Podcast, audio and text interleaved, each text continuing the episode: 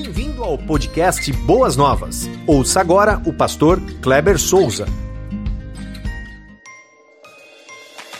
Amém. Graças a Deus porque estamos aqui na casa de Deus para honrar e glorificar o nome de Jesus. Pode sentar, por gentileza. Deus abençoe sua vida, meu querido irmão que está aqui presencialmente. A vocês, queridos irmãos, amigos que estão nas suas casas, louvando e adorando a Deus, no aconchego do seu lar, com os seus. O meu desejo é que o Espírito Santo venha falar ao seu coração. Ao iniciar o culto desta manhã, o pastor Adalbérico, no início da sua oração, ele disse que a razão de estarmos aqui era e é a pessoa do nosso Senhor Jesus Cristo. Estamos aqui por causa do nosso Senhor Jesus Cristo. E aí iniciamos com os louvores, com os cânticos, e toda a conjuntura, as vozes, os instrumentos, a iluminação, tudo isso e a própria letra, né, e principalmente a letra, ela, é, tudo isso conspiram num bom sentido da palavra para o nosso elevo espiritual. E aí nós cantamos que Deus está perto de nós. É verdade. Deus está perto de nós. Mas aí entrou a segunda música, que falou sobre esperança em ti. Tem um pedacinho que fala assim: o mal se levantará. Às vezes, alguns detalhes, tanto da palavra de Deus ou daquilo mesmo que nós cantamos, acabam ah, passando desapercebidos. E nós não podemos permitir que isso aconteça, porque vivemos dias maus, vivemos na proximidade do fim, é, com isso, não quero dizer que Jesus volta amanhã, depois da manhã, daqui a 100 anos. Não tem autorização da palavra de Deus para prever absolutamente nada, até porque ele disse em Mateus 24 que ele não sabia, nem os anjos, ninguém a não ser o Pai. Mas ele nos, nos orientou, e isso tem sido pregado desse púlpito pelos, pelos pastores auxiliares e pelo pastor principal, pastor Wagner, que deveríamos olhar para Israel, olhar para a figueira, olhar para os sinais e os sinais eles apontam que tudo que vem acontecendo não é por acaso, mas para que as profecias venham se cumprir. Estamos próximos ao, próximos ao fim. E aí nós cantamos, Rei do meu coração, dizendo que nunca nos abandonará. E é verdade. Alguém tem alguma dúvida disso? A questão não é essa. A questão da reflexão é, ou melhor, a fazer, eu tenho abandonado ao Senhor? O fato de estarmos aqui no domingo pela manhã, no domingo à noite, numa quarta-feira, no SEBS, seguindo aí online, não vai significar que isso é uma redoma que estamos ali debaixo e por conseguinte nada nos afetará e que até mesmo ah, por algum momento, como o irmão Marcos disse, alguma circunstância poderá nos atingir, nos afastando da presença gloriosa de Deus. Precisamos fazer uma reflexão profunda e séria de como andamos espiritualmente na presença do Senhor. Isso é individualmente, isso não é coletivo. Isso é uma questão muito individual, muito particular, muito íntima, muito seu. Eu faço esse preâmbulo para dizer que quando Deus colocou nos nossos corações falarmos a respeito das sete a, a igrejas, ou as cartas direcionadas às igrejas da Ásia Menor, é, tinha um propósito, tinha um objetivo, tinha um escopo. É para que não só analisássemos ah, o pano de fundo, alguns contextos daquelas cidades,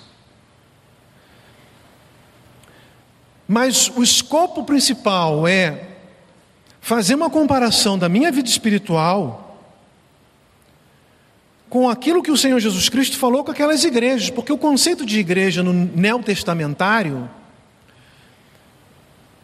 não é o conceito de prédio. Eu vou à igreja. Não. A igreja vai ao templo, porque eu é que sou a igreja.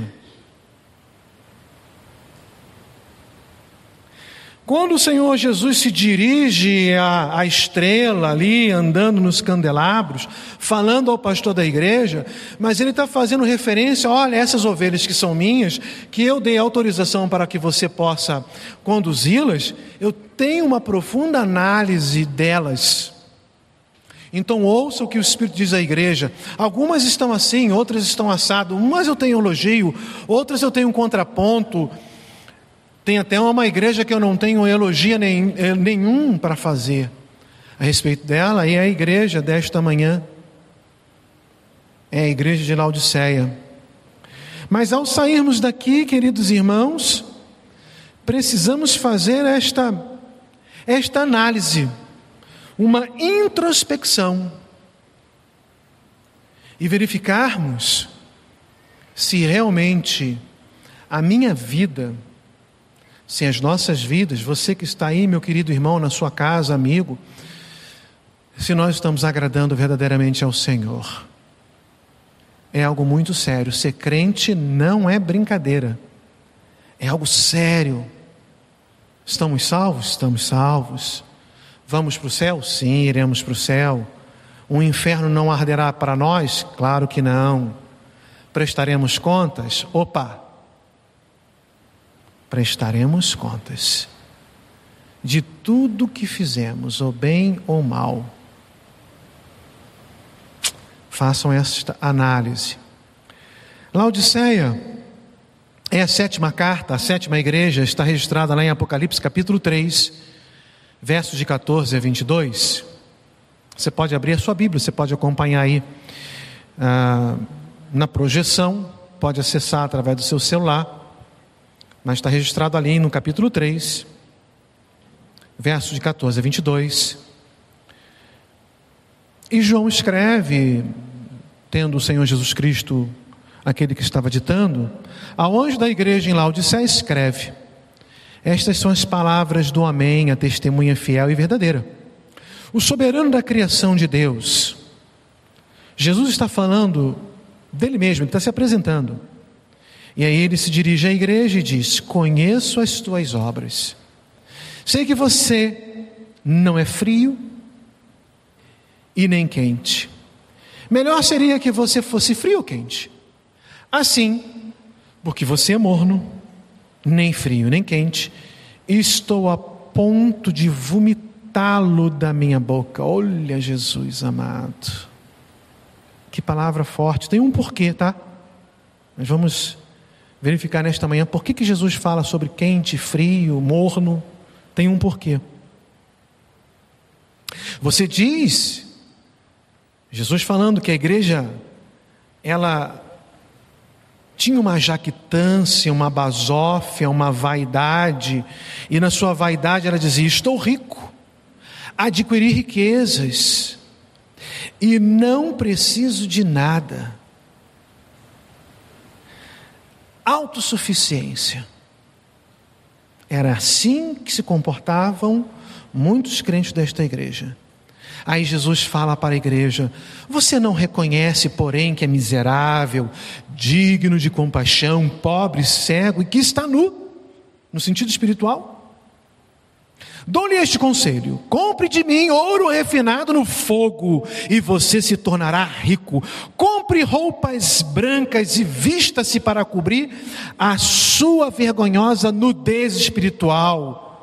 Faltava santidade naquela igreja.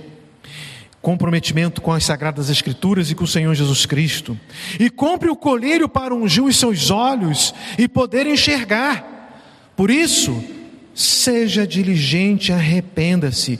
Eis que estou à porta e bato. Se alguém ouvir a minha voz e abrir a porta, entrarei e cearei com ele e ele comigo. Ao vencedor darei o direito de sentar-se comigo em meu trono, assim como eu também venci e sentei-me com meu Pai em seu trono. Aquele que tem ouvidos, ouça o que o Espírito diz às igrejas. Observaram que foram palavras pesadas, palavras fortes, mas foram palavras amorosas. O intuito de Jesus não era espalhar, mas era agregar, chamar atenção para que nesta profunda reflexão a igreja pudesse observar os seus erros e saísse do trilho ou, ou, ou de, um, de um, um caminho errante, eh, de um atalho, e voltasse para o trilho e voltasse para o caminho do Senhor. O, o desejo de Jesus sempre foi esse, o desejo de, de Satanás não. É nos afastar da presença gloriosa de Deus e fazer com que andemos em pecado e não numa vida de santidade. Mas a igreja de Laodiceia, ela não tem nenhuma palavra elogiosa. O Senhor, nesta carta, não apresenta nenhuma qualidade boa, alguma coisa que ela estava fazendo e, e em que saltou positivamente aos olhos dele. E nós precisamos olhar isso com muita atenção. Vamos ver aqui algumas coisas a respeito de Laodiceia. Ela foi, ela foi fundada aproximadamente no ano ah, 250 a.C. Ah, Antíoco da Síria, possivelmente foi o fundador desta cidade, ele dá o nome da sua esposa à própria cidade, Laodiceia, uma homenagem que ele estava fazendo à sua digníssima esposa. Ela tinha uma importância comercial muito grande devido à sua localização.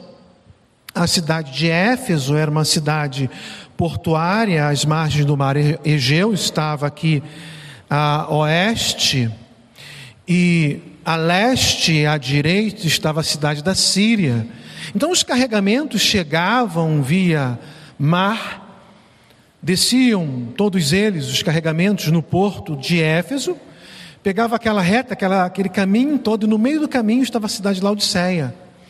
Então, é, antes de chegar na Síria, toda uma, todo momento comercial acontecia ali em Laodiceia, era uma, era uma cidade comercialmente forte, estrategicamente bem é, localizada. Então aqui nós já vamos começar a observar algumas coisas. Ah, porque que o Senhor Jesus Cristo vai falar sobre vestes, sobre ah, ser quente, ser fria, sobre colírio, devido a essa questão da sua localização e devido o fato da igreja a igreja financeiramente era rica porque a cidade também era muito rica. Era uma cidade de um potencial muito grande. E a igreja dizia: e nós somos ricos, nós potencialmente nós somos fortes. A igreja está dizendo no seu íntimo que ela não estava precisando de Deus. Ah, ela, ela se bastava. Era um grande centro de bancos e de finanças. Essa cidade era tão forte que no, entre os anos 60 e 61 da era cristã, depois de Cristo, eh, ela passa por um terremoto e a cidade praticamente foi toda ela destruída. E era uma cidade vinculada a Roma. Mas devido ao seu potencial financeiro, ela conseguiu reconstruir com todos os seus recursos, sem pedir nenhum dinheiro, nenhum recurso financeiro a Roma.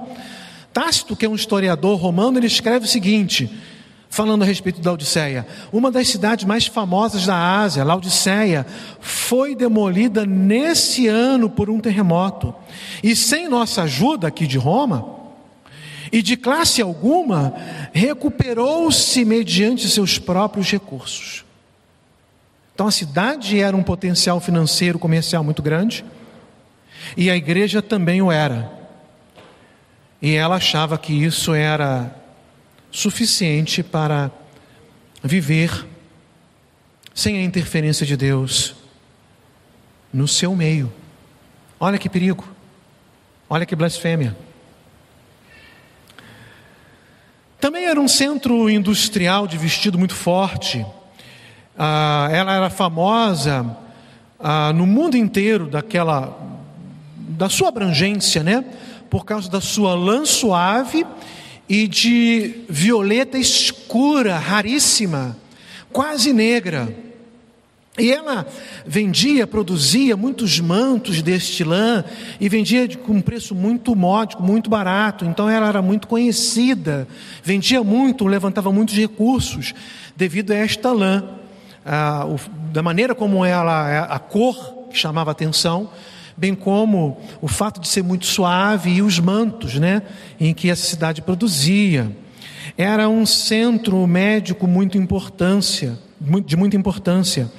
A escola de medicina, que era da Frígia, ah, por algum motivo, ela acaba se transferindo para a Laodiceia. E essa escola ali na Laodiceia, ela cresceu muito, a escola de medicina.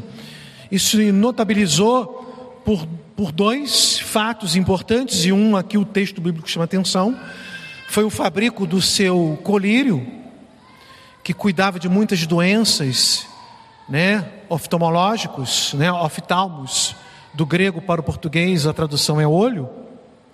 E também ela tinha aqui um, um emplastro, né, é, em que um unguento para os olhos e um emplastro para os ouvidos, para curar alguma ferida, alguma infecção. E o Senhor vai chamar a atenção desta igreja. Você precisa buscar o colírio que eu tenho para dar para os seus olhos. Vocês estão muito vaidosos. E a cidade ela tinha um problema com água. Corria lá no meio da cidade o rio Lico, mas ele não era um rio permanente. Em algum momento da história ele secava. E a cidade, por ter um potencial muito grande, ela precisava, por causa das indústrias, da própria riqueza da cidade, ter água para abastecimento do seu povo. Deixa eu, deixa eu aqui visualizar aqui na minha mente o um mapa de Laodiceia.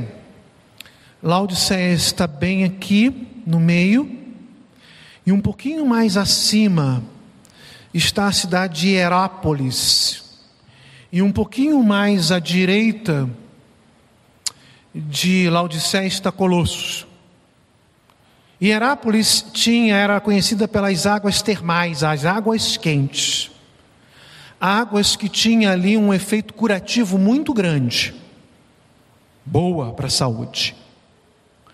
E das regiões montanhosas de Colossos, descia então as águas refrescantes. E Herápolis, por ser rica, pega a 20 quilômetros na cidade de Herápolis as águas termais, canalizando então viaduto e traz para Laodiceia. Bem como também aqui da sua direita, das regiões montanhosas de Colossos, as águas refrescantes e traz para Laodiceia. 9 quilômetros, outra 20 quilômetros. O fato é que quando essa água chegava em Laodiceia, vindo de Colosso, já não era mais refrescante, era morna. Ou já tinha uma temperatura mais natural. Bem como as águas termais de Herápolis, ao chegar na cidade de Laodiceia, já estava morna por isso que o Senhor vai fazer esse contraponto e eu tenho um ponto para falar a respeito desta situação. Então vamos ficar por aqui. Esse é o contexto em que o Senhor Jesus Cristo está fazendo com o potencial financeiro, comercial, a localização da igreja e a vaidade ah, da própria igreja em si, a localização da cidade, a vaidade da igreja, Jesus vai falando: olha, você diz que é rico, você não é rico, você é pobre, você é nu, você é miserável. Você diz que tem uma roupa aí ah, maravilhosa, né? Negra, violeta escura, mas você precisa das vestes brancas que eu tenho para lhe dar. Você diz que o seu colírio é muito bom para curar os olhos das pessoas, mas vocês estão cegos. Eu estou à porta e bato, e vocês não estão ouvindo a minha voz. O Senhor Jesus está enquadrando aquela igreja, meus amados irmãos, mas um, tá, um enquadramento, um chamar de atenção com muito amor, muita responsabilidade, muito carinho, pois o objetivo do Senhor não é destruir a sua própria igreja, porque é, é a noiva dele, mas era trazer a igreja para o prumo, para o nível, a igreja estava desnivelada. Então nós precisamos olhar se nós estamos no prumo, se nós estamos no nível. O prumo é aquele pêndulo, né, que os pedreiros usam para poder alinhar. Então, se aquela, aquele tijolo está mais torto, né, ele vai ficar mais para a direita ou mais para a esquerda. Então, se você ajeita a parede, o prumo bate certinho. Ou o nível, né, aquela marcação no, com aquela gotinha, né, ou mais à direita ou mais à esquerda, está fora do nível. Você coloca ali, bate um pouquinho de tijolo, um pouquinho à direita, um pouquinho à esquerda. Ah, está no nível, está certinho. A igreja do Senhor Jesus Cristo precisa estar no nível precisa estar no prumo para a glória dele. Então nós precisamos fazer esta reflexão: somos vaidosos? Achamos que somos ricos? Jesus tem batido na porta do meu coração e eu não tenho nem dado atenção para ele? Ofereço a luz do mundo para as pessoas que estão num caminho de cegueira, mas eu também ando num caminho de cegueira. Ao analisarmos as sete igrejas, as sete cartas, nós precisamos ver isso com muita dedicação, porque tem muita similaridade com as igrejas ah, do século 21, queridos irmãos. E a igreja somos nós. Eu sou a igreja de Jesus, você é a igreja de Jesus. Eu, eu preciso fazer uma análise ah, ah, do conjunto, mas da individualidade, muito mais da individualidade do que do conjunto. Eu tenho que analisar a minha vida da presença de Deus. É isso que nós estamos fazendo aqui, ao subir este púlpito e trazer essas verdades ao seu coração. Eu tenho algumas verdades ou aplicação do texto para o nosso contexto. A primeira aplicação que eu quero fazer para vocês desta manhã é a seguinte: a igreja de Laodiceia era tão rica que nem sequer cria ter necessidade de Deus. Capítulo 3, versículo 17, Jesus fala assim: Como dizes, rico sou, estou enriquecido e nada tenho falta. E não sabes que é um desgraçado, miserável, pobre, cego e nu? Quanto de nós, meus amados irmãos, não falamos para o Senhor nas nossas orações, nós não temos esse comportamento, ó oh, Senhor, estou aqui em oração e vai ser meu último momento de oração com o Senhor, porque eu não preciso do Senhor para nada. Eu já estou bem, eu já estou forte, eu sou um crente vigoroso, fica o Senhor aí no seu céu e eu aqui na minha terra e está tudo certo. Nós não, não falamos isso de boca para fora, não temos coragem. Mas muitas vezes agimos assim. Agimos assim quando permitimos que as circunstâncias da vida venham nos atrapalhar a termos uma real e verdadeira comunhão com o Senhor. Agimos assim quando nós fazemos uma análise das nossas 24 horas e vemos que o tempo que investimos em oração é ínfimo. A nossa alma precisa tanto de orar quanto o nosso corpo precisa de ar. E nós nos permitimos estarmos envolvidos com tantas coisas, com tantos afazeres, que não dedicamos tempo em oração e nos escoramos em desculpas esfarrapadas que não justificam. Fazemos muito mais rezas do que oração. Obrigado pelo café da manhã, obrigado porque eu acordei, obrigado porque eu fui para o trabalho, obrigado porque eu voltei para casa, obrigado pelo almoço, obrigado pela janta. Mas não trancamos a porta do nosso quarto, o nosso quartinho de guerra, e você vai lembrar do filme O Quarto de Guerra, e ali batalhamos as nossas batalhas com os nossos joelhos no chão, clamando, pedindo misericórdia, pedindo graça, pedindo unção, pedindo palavra, pedindo autoridade do Espírito Santo para pregar o Evangelho. Vocês já observaram quem é líder de ministério, quem trabalha em ministério? Os maiores problemas dos ministérios são problemas administrativos e, e, e, via de regra, não são problemas espirituais.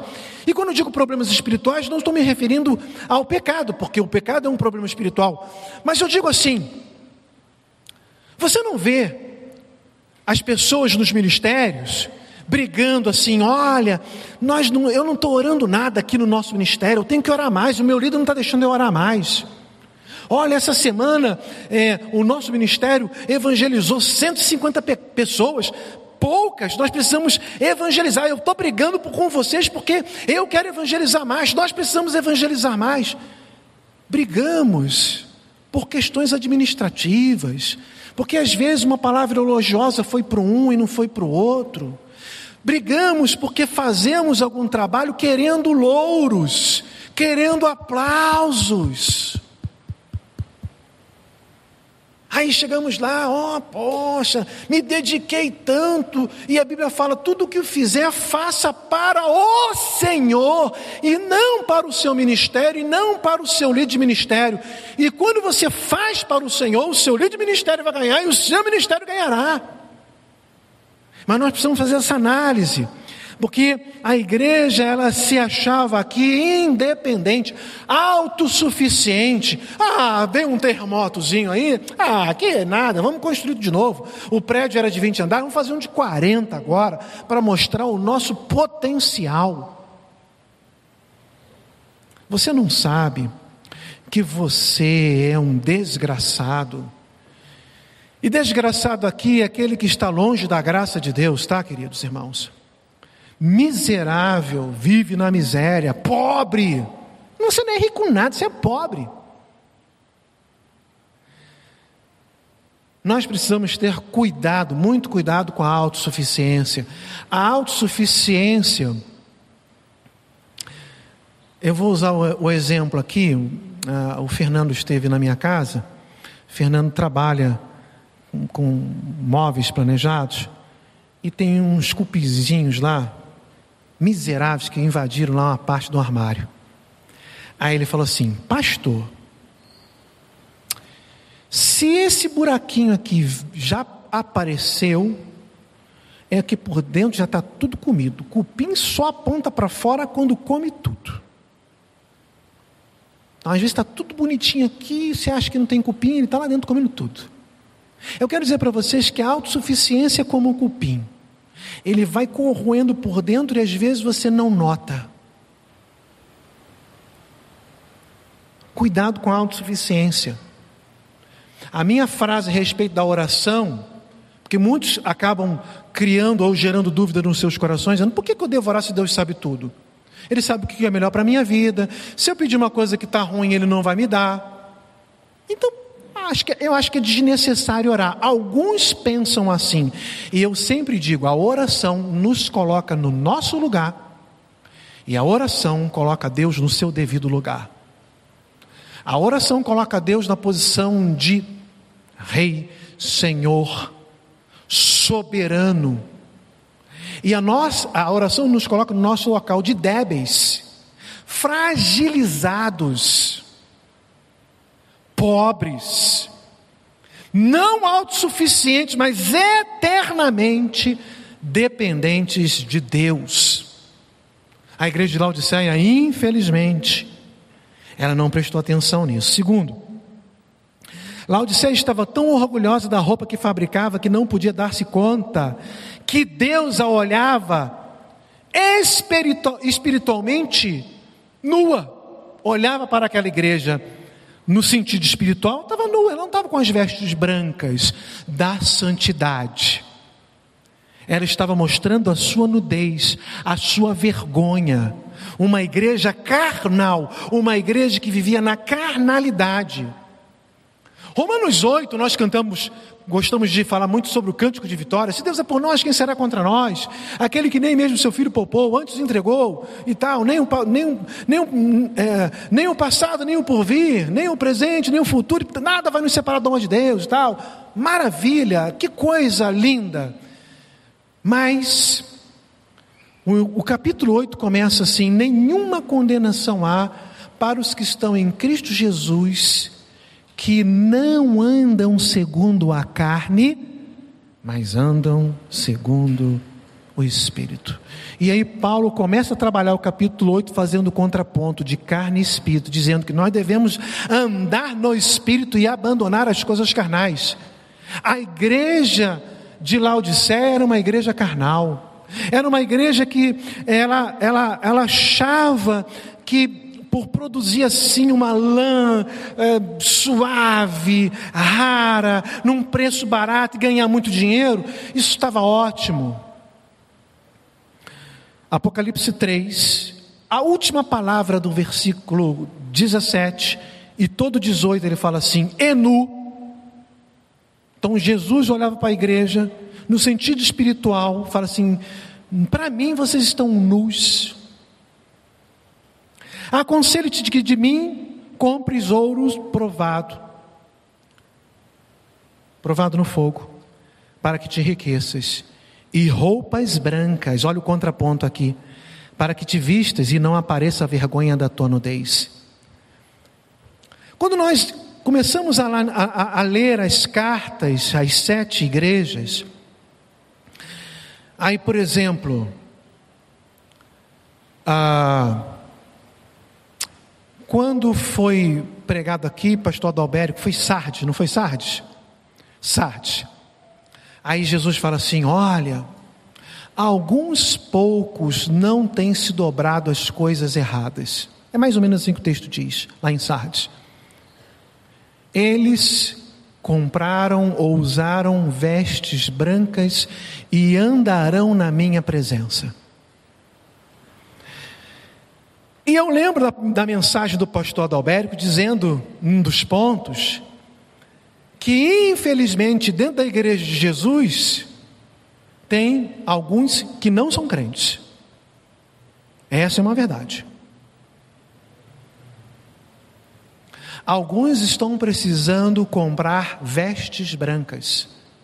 Jesus faz um, um, um, contraponto, fala assim: vocês estão é, fazendo aí o fabrico de, de é, manto, ah, de uma lã violeta ah, escura, quase negra? Pois bem, vocês estão precisando de vestes brancas, vocês estão precisando de uma vida de santidade. Sardes, alguns poucos não se contaminaram. Laodiceia, a igreja toda estava contaminada. Imagine Jesus chegar aqui né, diante de nós e falar assim: Olha, não consigo olhar ninguém de vestes brancas aqui. E eles estão falando das vestes lá no sentido comercial, e o, Senhor Jesus está faz, fazendo analogia no sentido espiritual. Vocês estão com. Essas vestes escuras que vocês estão vendendo, são essas vestes escuras que vocês estão usando porque elas estão escurecidas pela podridão do pecado. Vocês precisam tirar estas vestes escuras e comprar vestes brancas de mim. É isso que o Senhor Jesus Cristo está falando. Jesus está batendo pesado, irmãos. Não vemos ali depois uma outra carta dizendo assim: aí os membros de Laodiceia saíram pediram carta de transferência porque ficaram chateados com o pastor da igreja. Não, irmãos. Talvez se fosse hoje, Jesus pregando, as pessoas iriam sair. E vocês não querem ir embora, não? Se vocês quiserem ir embora, pode ir embora. Jesus falou, eu não estou falando isso para vocês, não, tá? É Jesus falando isso em João capítulo 6. Aí Pedro, como sempre, Pedro fala assim: ir embora? E alguns interpretam assim: para onde iremos nós? Não, Pedro não falou onde. Pedro não fez referência de lugar. Pedro fez referência de pessoa. Pedro fala assim: Para quem iremos nós? Nós vamos seguir quem, Senhor? Senhor, olha aqui para nós aqui. Nós vamos seguir quem? Só o Senhor tem palavra de vida eterna. Pedro nos ensina aqui uma lição de dependência e não de autossuficiência. Então a igreja precisa comprar roupas brancas, a igreja precisa buscar santidade. Levítico e Pedro re, re, re, é, repete o texto. Né? Levítico fala isso e Pedro repete: sede santos, porque eu sou santo. A igreja de Jesus precisa ser santa. A igreja de Jesus precisa lutar contra o pecado. O mal se levanta. Nós cantamos aqui: o mal se levanta. Qual é o objetivo do mal se levantar? Se levantar para dizer assim: bu, eu estou aqui, Gasparzinho fazer bull. Não, o objetivo de Satanás é destruir a sua vida, a sua família, os seus bens, principalmente a sua vida espiritual. Mas nós esperamos em Ti, esperamos no Senhor. Não podemos só cantar, temos que viver. Terceira aplicação: Laodiceia tinha tal consciência de suas habilidades médicas no tratamento de vista que nunca lhe ocorreu pensar que os olhos de Deus, que, desculpa, que aos olhos de Deus a igreja estava cega. Vou repetir. Laodiceia tinha consciência, tinha tal consciência de suas habilidades médicas no tratamento da vista, que nunca lhe ocorreu pensar que aos olhos de Deus a igreja podia ser cega. Às vezes nós nos envolvemos com tantas coisas, e essas tantas coisas elas acabam trazendo cegueira aos nossos olhos. Achamos muitas vezes que nós estamos agradando o coração de Deus, como provavelmente se você chegasse lá e falasse assim: vocês estão agradando o coração de Deus? Claro, nós somos a igreja de Laodiceia. Ó, oh, o templo aqui teve uma rachadura, nós jogamos tudo no, de, no chão, destruímos tudo e construímos um prédio imponente, bonito, para a glória de Jesus. Não era para a glória de Jesus nada, era para a glória da, do povo de, da igreja. Mas para eles, eles estavam achando que eles estavam com visão espiritual, mas era uma igreja cega. Nós precisamos fazer essa análise. Você sabe qual é a essência da cegueira? A essência da cegueira é a ausência de luz. E no sentido espiritual é a mesma coisa. Jesus diz que Ele é a luz do mundo. Quem anda nele nunca mais andará em trevas. Mas essa igreja esqueceu disso. Versículo 18, Jesus fala assim: que unge os teus olhos com colírio para que vejas. A pompa daquela igreja a impedia de enxergar os seus pecados. A vaidade da igreja a impedia de enxergar que ela estava longe, mas muito longe de agradar o coração de Deus. Nós não podemos permitir que, pelo fato de nós já estarmos tantos anos no Evangelho, de ter lido a Bíblia já várias vezes, tem muita gente boa que não lê Bíblia. E quando a gente fala aqui, irmão, você precisa ler Bíblia, não é ler por ler, é estudar a palavra de Deus. É o, é o salmista dizendo assim: escondi a tua palavra no meu coração. E Senhor, eu fiz isso porque tenho um objetivo. Aí você tem que dissecar esse texto. O que é esconder a palavra no coração? É estudar de tal maneira que ela fica ali enraizado no seu íntimo. Para quando o pecado ressaltar a palavra de Deus aparece para você, fazer, assim, opa, eu já li sobre isso, eu aprendi sobre isso, o Espírito Santo me esclareceu sobre isso. Por esse caminho eu não ando, porque eu não quero pecar contra o meu Deus. Mas se você lê a Bíblia simplesmente para você dar um relatório, você lembra que muitos anos atrás, nas, nas, nas, nas nossas escolas bíblicas dominicais, deu aqui um trava-língua. Ah, fazíamos ali um relatório, levantávamos até umas, algumas ofertinhas, né? Leitura bíblica. É, eu lia. Marcava um X, muita gente marcava X para a gente não passar vergonha. O objetivo não é esse, o objetivo é você aprender, para que você possa enxergar. Olha só o que Atos capítulo 9, versículo 18 fala: imediatamente algo como escamas caiu dos olhos de Saulo, e ele passou a ver novamente, levantando-se, foi batizado. Ah, capítulo 9, ele cai, tem ali, né, capítulo 8, 9, tem ali um, um encontro com o Senhor, fica cego. Depois Ananias vai conversar com ele, as escamas saem dos olhos. Irmãos, nós precisamos que eh, pedir que o Espírito Santo muitas vezes venha tirar essas escamas que acabam por nos tirar essa visão das coisas espirituais. É o colírio de Jesus, não é o colírio do mundo. É o, nós precisamos do colírio de Jesus, é isso que Jesus está falando. Você não, precisa de, você não precisa do colírio da escola de medicina de Laodiceia. Vocês precisam do colírio que eu tenho para dar para vocês, porque vocês estão cegos. Olha que Mateus 15, versículo 14 diz: Deixam-nos. Eles são guias cegos. Se um cego conduzir outro cego, ambos cairão num buraco. É, era assim que a igreja da Odisseia vivia. E aí, meus amados irmãos, eu venho aqui com um quarto ponto para dizer: o Senhor Jesus condena de maneira enfática, o Senhor Jesus condena de maneira enfática o que? A indiferença. Às vezes, espiritualmente, nós somos indiferentes. Às vezes a nossa motivação de ter recebido a Jesus Cristo como único suficiente Salvador é para ir para o céu. Ah, eu quero ir para o céu, então vou aceitar Jesus.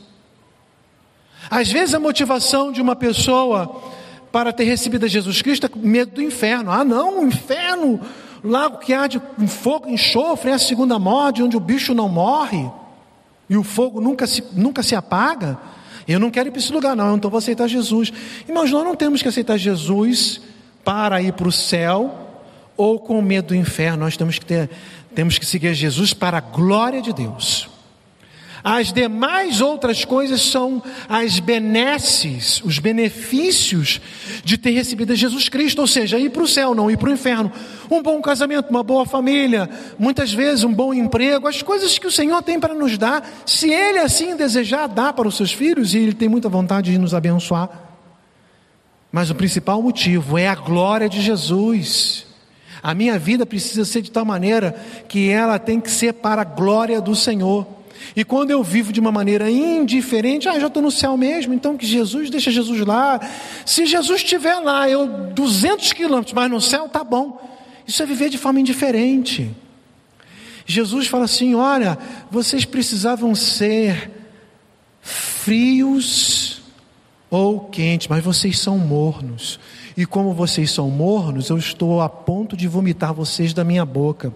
Jesus está dizendo o seguinte: vocês não são vaidosos porque captam a água de Hierápolis, que tem um valor medicinal de cura? Pois bem, quando essa água chega à Laodiceia, não cura nada, ela é morna. E como esta água caminhando pelo duto tem sido vocês na minha igreja? Não é uma água com valor curativo, mas é uma água morna. Você já bebeu água morna? Já botou água morna na boca? Você tem vontade de vomitar. Vocês também então, são vaidosos porque vocês estão captando água lá das montanhas de Colossos, águas refrescantes, frias, gélidas, boas, agradáveis. Mas quando elas chegam aqui, elas chegam mornas. Vocês precisam viver um evangelho curativo quente, vigoroso, como as águas de Herápolis. E vocês precisam viver um evangelho refrescante, boa para a alma. Um evangelho que não pesa, mas um evangelho que refresca. Ha, vocês são mornos. Vocês não são frio e nem quente. Frio não é crente frio, afastado. Ah, frio no sentido de refrescante. Quente, não no sentido de sapatinho de fogo, tá, irmãos?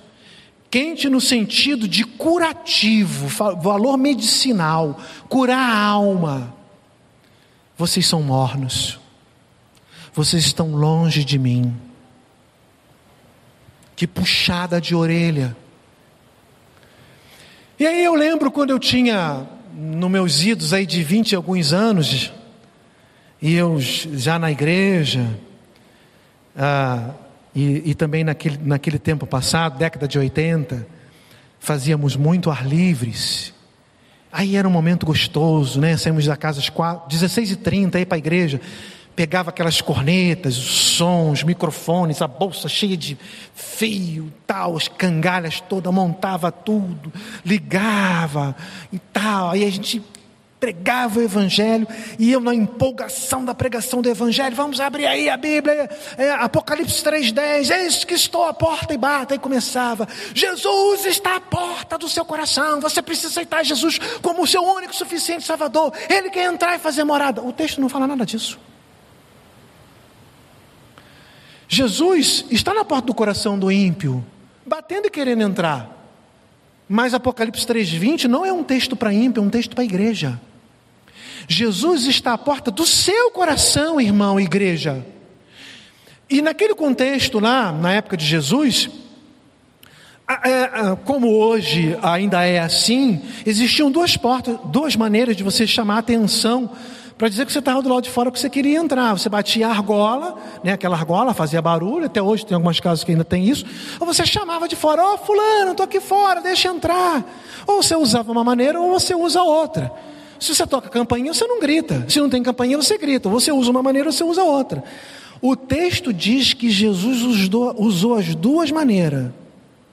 Bateu e chamou, e a igreja estava surda. Jesus bateu e Jesus chamou. Jesus, o Senhor da igreja, estava do lado de fora da igreja. Mas ele fala assim: Mas eu. Ah, versículo 19: Eu repreendo e castigo a todos quanto amo. Esta palavra nesta manhã para a igreja Boas Novas e a todos que nos acompanham, independentemente do local onde você se encontra, a igreja que você serve ao Senhor, Deus dá esta palavra com amor, é uma reprimenda com amor. É um puxar de orelha com carinho, para que, se você estiver num caminho de atalho, saia do atalho e venha para o trilho certo. Deus não nos conduz em caminhos de atalho, Ele está à porta do coração, batendo e chamando, e desejoso de que os crentes possam abrir. E Ele fala assim: ah, Eu digo para vocês de forma diligente, que vocês se arrependam é dia de arrependimento. A palavra arrependimento no grego é metanoia. A palavra metanoia, ela traz a ideia de você mudar a sua mente com relação àquilo que você pensava. Você achava que o, o atalho era certo, e aí você, você se arrepende, volta para o caminho certo, mudou a sua mente, como você também tem que mudar o seu comportamento. Metanoia exige de você mudar a mente, mudar a sua postura, mudar, mudar a sua atitude. Encerra essa palavra com a ilustração de Alexandre o Grande. Vocês sabem que Alexandre foi um grande conquistador. E ele era muito exigente com o seu exército. Até hoje na vida militar, é assim: se um superior te encontra com um botão de cima aberto, você esqueceu de fechar um, um dos seus botões, um só. Então fala assim: você está desalinhado, você está nu, militar. Por que, que você está nu? Você está com apenas um botão desalinhado. Então você tem que andar na linha 100%. Ou você está 100%, ou você, não, ou você está zero. Então Alexandre fazendo vistas, né, ah, passando ali é, revista tropa, ele encontrou um, um militar da sua tropa muito bem na sua postura de sentido, de apresentação de armas, tudo bem alinhado, mas um botão estava aberto fora da casa. E ele falou assim: Militar, você não sabe que aqui no meu exército, ninguém pode andar nu. Sim, Senhor, Senhor, por que, que você está nu? Não sei, Senhor. Militar, qual é o seu nome? E o nome do militar era Alexandre. E ele começou a gaguejar. Meu nome é. Ah, ah, ah. Militar, eu perguntei. Mais uma vez eu pergunto: qual é o seu nome, militar? É Alexandre, Senhor. Pois bem, Alexandre, ou você muda de atitude, ou você muda de exército. Meus amados irmãos, o Senhor Jesus Cristo nos diz nesta manhã: ou mudemos de atitude de postura, ou mudemos de senhorio. E eu tenho certeza absoluta que não é esse o segundo desejo seu. Então, procure andar de vestes brancas, colírios do Senhor, a riqueza que Ele tem para oferecer. Batendo na sua porta, abra e deixe-o entrar para cear com você e você com Ele. Que Deus abençoe nesta manhã. Obrigado, obrigado, Pai querido, muito obrigado pela tua palavra. Não somos melhores do que os nossos irmãos das sete igrejas. Muitas vezes estamos aquém, quando somos pesados na balança, somos achados em falta. Mas uma coisa queremos e assim falamos: queremos ser dependentes e não autossuficientes. Não queremos viver pela nossa vista, mas queremos viver pelas sagradas Escrituras. Não queremos andar pelo caminho da vaidade, mas pelo caminho da humildade, honrando e glorificando o Senhor. Não queremos que as nossas vestes estejam escuras pelo pecado, mas queremos as vestes brancas que o Senhor tem a nos oferecer. Se conosco, faça-nos enxergar novamente a tua glória, a tua majestade, mas acima de tudo, a tua santidade, para que a nossa vida possa também ser uma vida de santidade. Nos abençoe e nos guarde. Se, Senhor Deus, com o nosso pastor Wagner. Eu rogo pela sua saúde, para o seu transplante que venha acontecer o mais breve possível. E o Senhor venha renovar as suas forças. Abençoe a sua família, onde ele estiver neste momento. Guarda e proteja ele e todos os seus. Continue conosco no decorrer deste dia, pois assim oramos no nome de Jesus. Amém e amém. Você ouviu o podcast Boas Novas? Venha conhecer a nossa igreja. Estamos localizados na rua Marechal Malé 611, Parque de Vila Prudente, São Paulo. Esperamos por você!